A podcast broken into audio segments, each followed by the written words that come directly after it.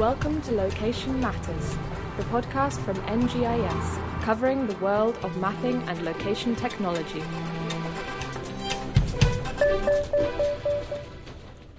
It's a potential minefield trying to decide how you should build your spatial application. Let's assume that you've actually decided to build one. This is episode twenty-one of Location Matters, and today I'm joined by Paul Farrell and Richard Bentley to talk about what goes into making a great spatial application.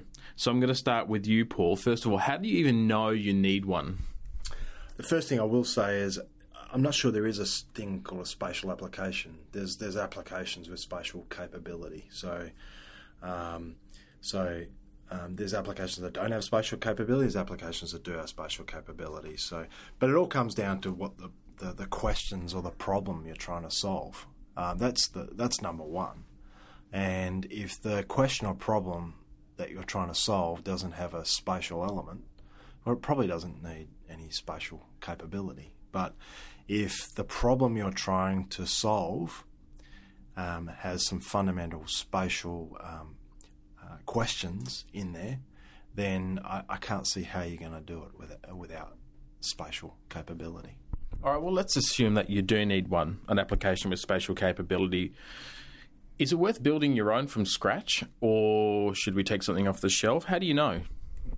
Oh, I think you've... Uh, well, the first thing is you define what the problem is, and if there is something that is off the shelf that can do eighty, ninety percent of what you need, you'd be crazy not to get something off, off the shelf, because um, it sounds easy to build your own application, but once you have built that application, you're responsible for it, and you've got to maintain it, and that can be expensive, and uh, you need, you need to ask the question, are you really in that game of, of building your own applications? So um, I think by by far the first thing you would do is you'd you'd build you'd buy something and you'd customise on top of that if if if if you needed to, but make sure eighty, ninety percent is covered by a, a product off the shelf. I think yeah, uh, following on from what Paul said, I think understanding what your requirements are is crucial. That's, you know, gathering what you need to to do with that data. Now Paul mentioned, you know, location Uh, being one of the, the key elements there. Um, sometimes people don't understand that uh, the the things that they're trying to model or look at, the only key or foreign key, like in database language, is is location, and that's the connection between all of the elements. And if you've, if you've got that, or you need to have that in your system, then you've got a location-based system. I mean, Paul and I have both uh, been through building spatial applications ourselves and building products and, and thinking we've, you know, we're going to, you know, make money while we sleep and things like that. But the, the truth of the matter is it's very expensive to uh, su- you know, build a product, uh, support it, and to evolve it as the operating systems and, you know, the technologies change and evolve. Um, so, yeah, I'd say commercial off the shelf with, like Paul said, customisation over the top. If you can't do that, then there may be elements that you'd need to build small standalone applications for, so you can sort of, um, you know, translate that information so it's accessible in the commercial off-the-shelf product. Once you do have application, you know, that has spatial element to it, do you think you need your own in-house capability? Is it worth going to a consultancy? Do you just rely on the vendor? What, what do you do? Oh, look, as an owner of a G I S consulting company, I'd say, of course, outsource the lot. But no, the reality is I think you need to look at your your your, your, your circumstances. And, um, for example, if you're you're a project, it's not a service. It's gonna, not going to uh, go on ad infinitum. Um, I think you really want to strongly consider outsourcing it, because it's something that's going to start and it's going to it's going to finish. I think even if you are going a longer standing project or service, there may be elements that you keep in-house, and I would call them um, client-facing generalists, but there might be specialist tasks you want to outsource, because you, it's very difficult with one or two people to get every cap- bit of capability you need.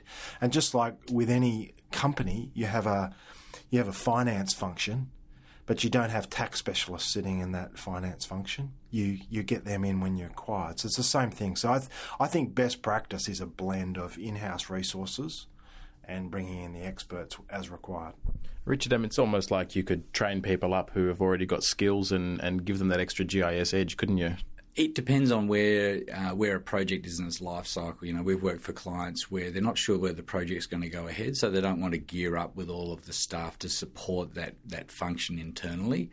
And as the project becomes more mature, they start to transition, um, you know, sort of like an N G I S out and look for, um, you know, specialists that, that work within that industry to work with them moving forward. So they've got consistency.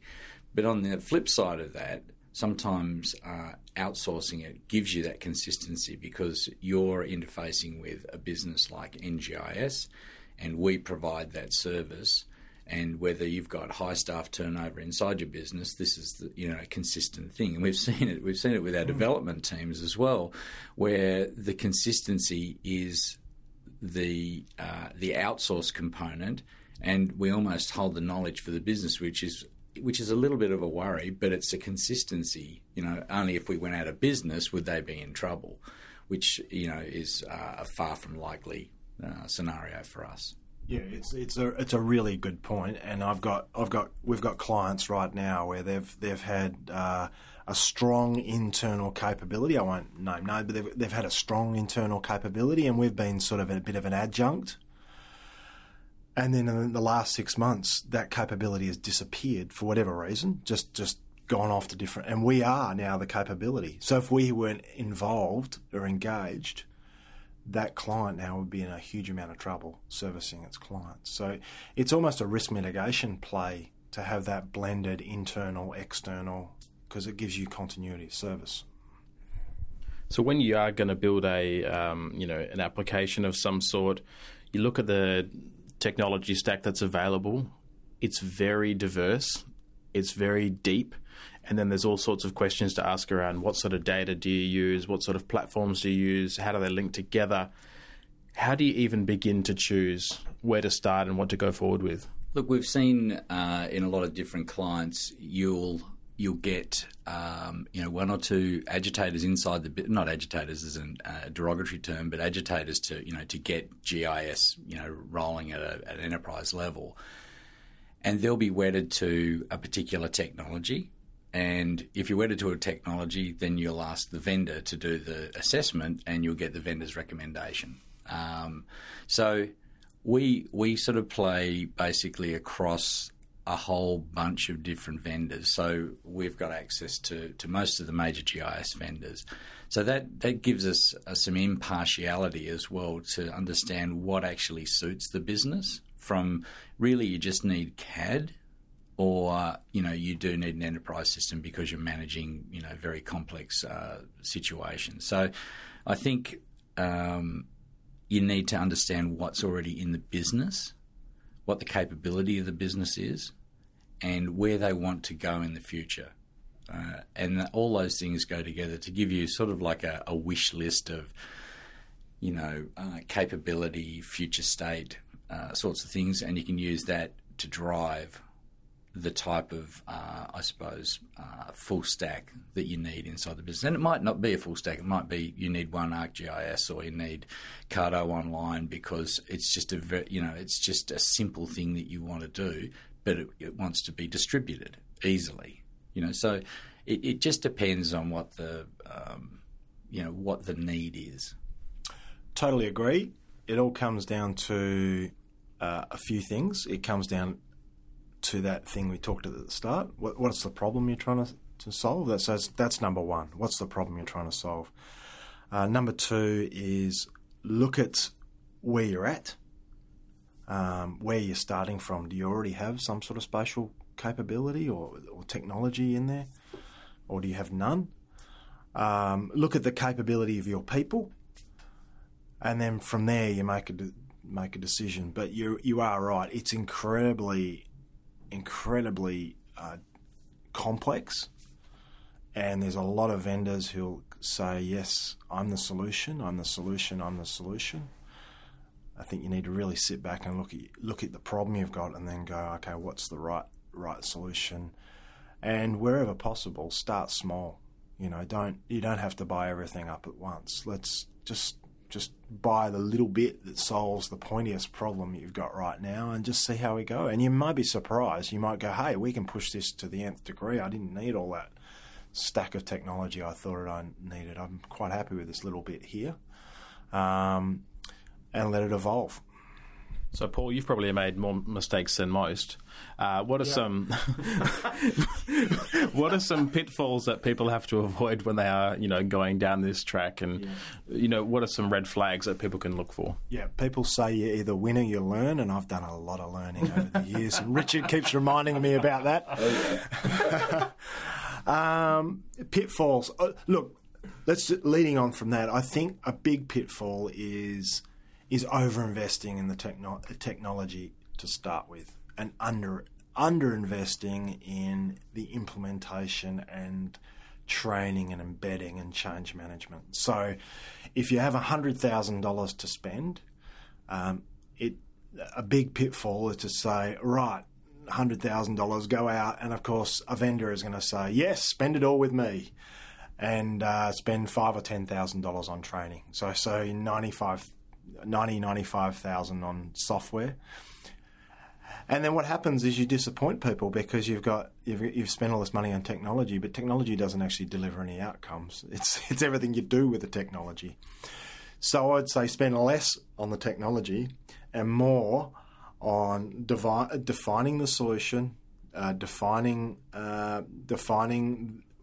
Uh, what it's going to mean for this successful implementation of this, and and putting some uh, investment and time aside into making sure it's it, it's embedded well within your organisation. So, you know, instead of ninety percent of the budget, maybe it should be twenty or thirty percent, and the rest is spent on embedding it. So, yeah, I think in investing in um, or identifying a champion within the business. It always uh, assists uh, us when there's a champion inside the business, because we can we can talk through them to the business. They can explain, you know, from uh, tech speak what, what we're trying to do. So I think, like Paul said, uh, training is something that's always missed on budgets. Um, you know, it's not training the people that are using the software directly. It's training those people up that that don't know what they don't know about how they can use this product, or how they can drive, let's call it the G I S team within an organisation. So I think there's there's a lot of that change management that needs yeah. to go on as well. Um, I had another a couple here, which is the cost of maintenance. You know, it's not just a one-off cost. There's an annual cost uh, if you want to stay, you know, at the latest version of a particular piece of software. Um, or if you want to keep it on uh, a server stack with the operating system, you know, you know, paired up, and also that that uh, that external support, having some money set aside for, um, you know, we can't do this internally; it's too complex for us, and have a bucket there that they can then just um, engage whomever it is to actually do that. that, you know, highly specialised piece of work, or the piece of work that can't be done with the software that they've purchased originally. And then that, that stops that thing that Paul was saying, you know, that that, uh, that air of disappointment when people go, oh, yeah, we're going to do all this modelling, blah, blah, and then push it all to the G I S team. The G I S team go, wow, uh, weights of evidence, don't know anything about it, fuzzy logic modelling, nah, uh, I can do a bit of binary, um, you know, modelling, but that's about as far as I go. So after that, um, I'm stuck. So... they need to have a, an, a you know pressure release valve, and that having some money set aside for that, or a resource uh, allocated, helps out. Um, couple more I had. Proof of concepts. I actually think they're really, really important, and they will help with that change management process.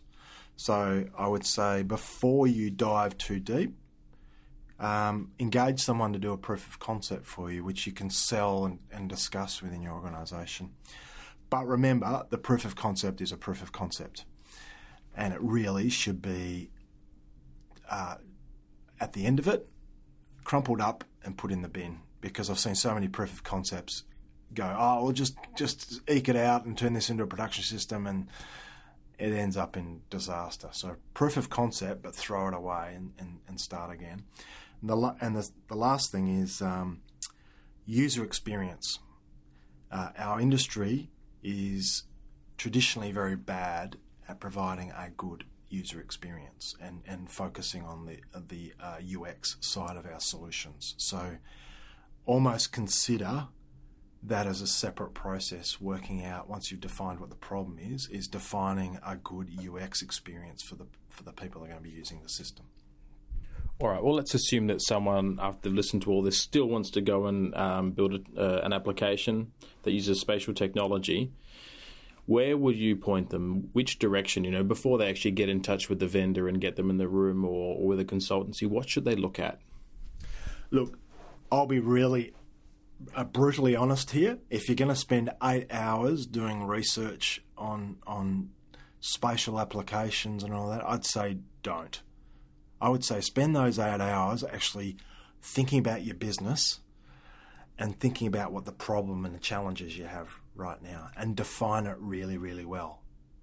And then go and speak to some people. Go and speak to the vendors, go and speak to people like us, but you're going to speak to them with a with a, with a with a framework in mind rather than doing all this research. It's it's complex, but there's people out there like us and others who can help you. So I would say if you're going to spend eight hours crawling the web, I'd say forget about that. Actually, spend eight hours actually defining what your, your problem is within your business. Yeah, sure, and we can we can actually help uh, help in that process as well. Sometimes you don't know what you don't know, as you know, if you're starting out, as, and you know, it's a very juvenile sort of experience. Um, so we can you know lead a workshop if needed to to you know tease out what it actually is that. Uh, needs to be undertaken, or what the business needs, and where it wants to go in the future, which is important. You don't want to you don't want to buy something that that uh, pigeonholes you without any uh, ability to do something different. But if your business is not changing, like you're a courier company that's doing the same thing every day, the problems don't usually change. Um, so you know. Then it's not so important. But if you're you're a, a company that's growing, or or it, it's a it's a moving feast as to what that business might be doing, then there needs to be some uh, more flexible outcomes. So I think, like Paul says, yeah, spend that bit of that bit of time, you know, amassing your thoughts and getting a framework that you can start to, um, if it's not said, it's never heard, sort of thing. So you don't. It's a learning experience in itself to actually get it out there.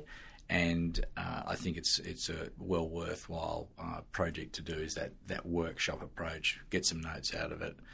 Um, going to the vendors is always a kind of a little bit dangerous early on, because you'll fall in love, because there's lots of candy in the store, lots of shiny red balls, and and you know you will have signed up f- for lots of stuff you possibly don't need. Um, so having a framework can say, okay, well, I really don't need that, or I don't need that. That's kind of something that I might need, so maybe put some money aside for that later. But you know, like Paul said, proof of concept.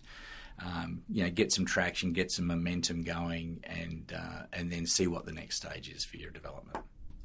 Well, thank you very much both for joining me today on this episode. If you want to subscribe or hear more, head to our website or subscribe on Apple Podcasts, Spotify, and Stitcher.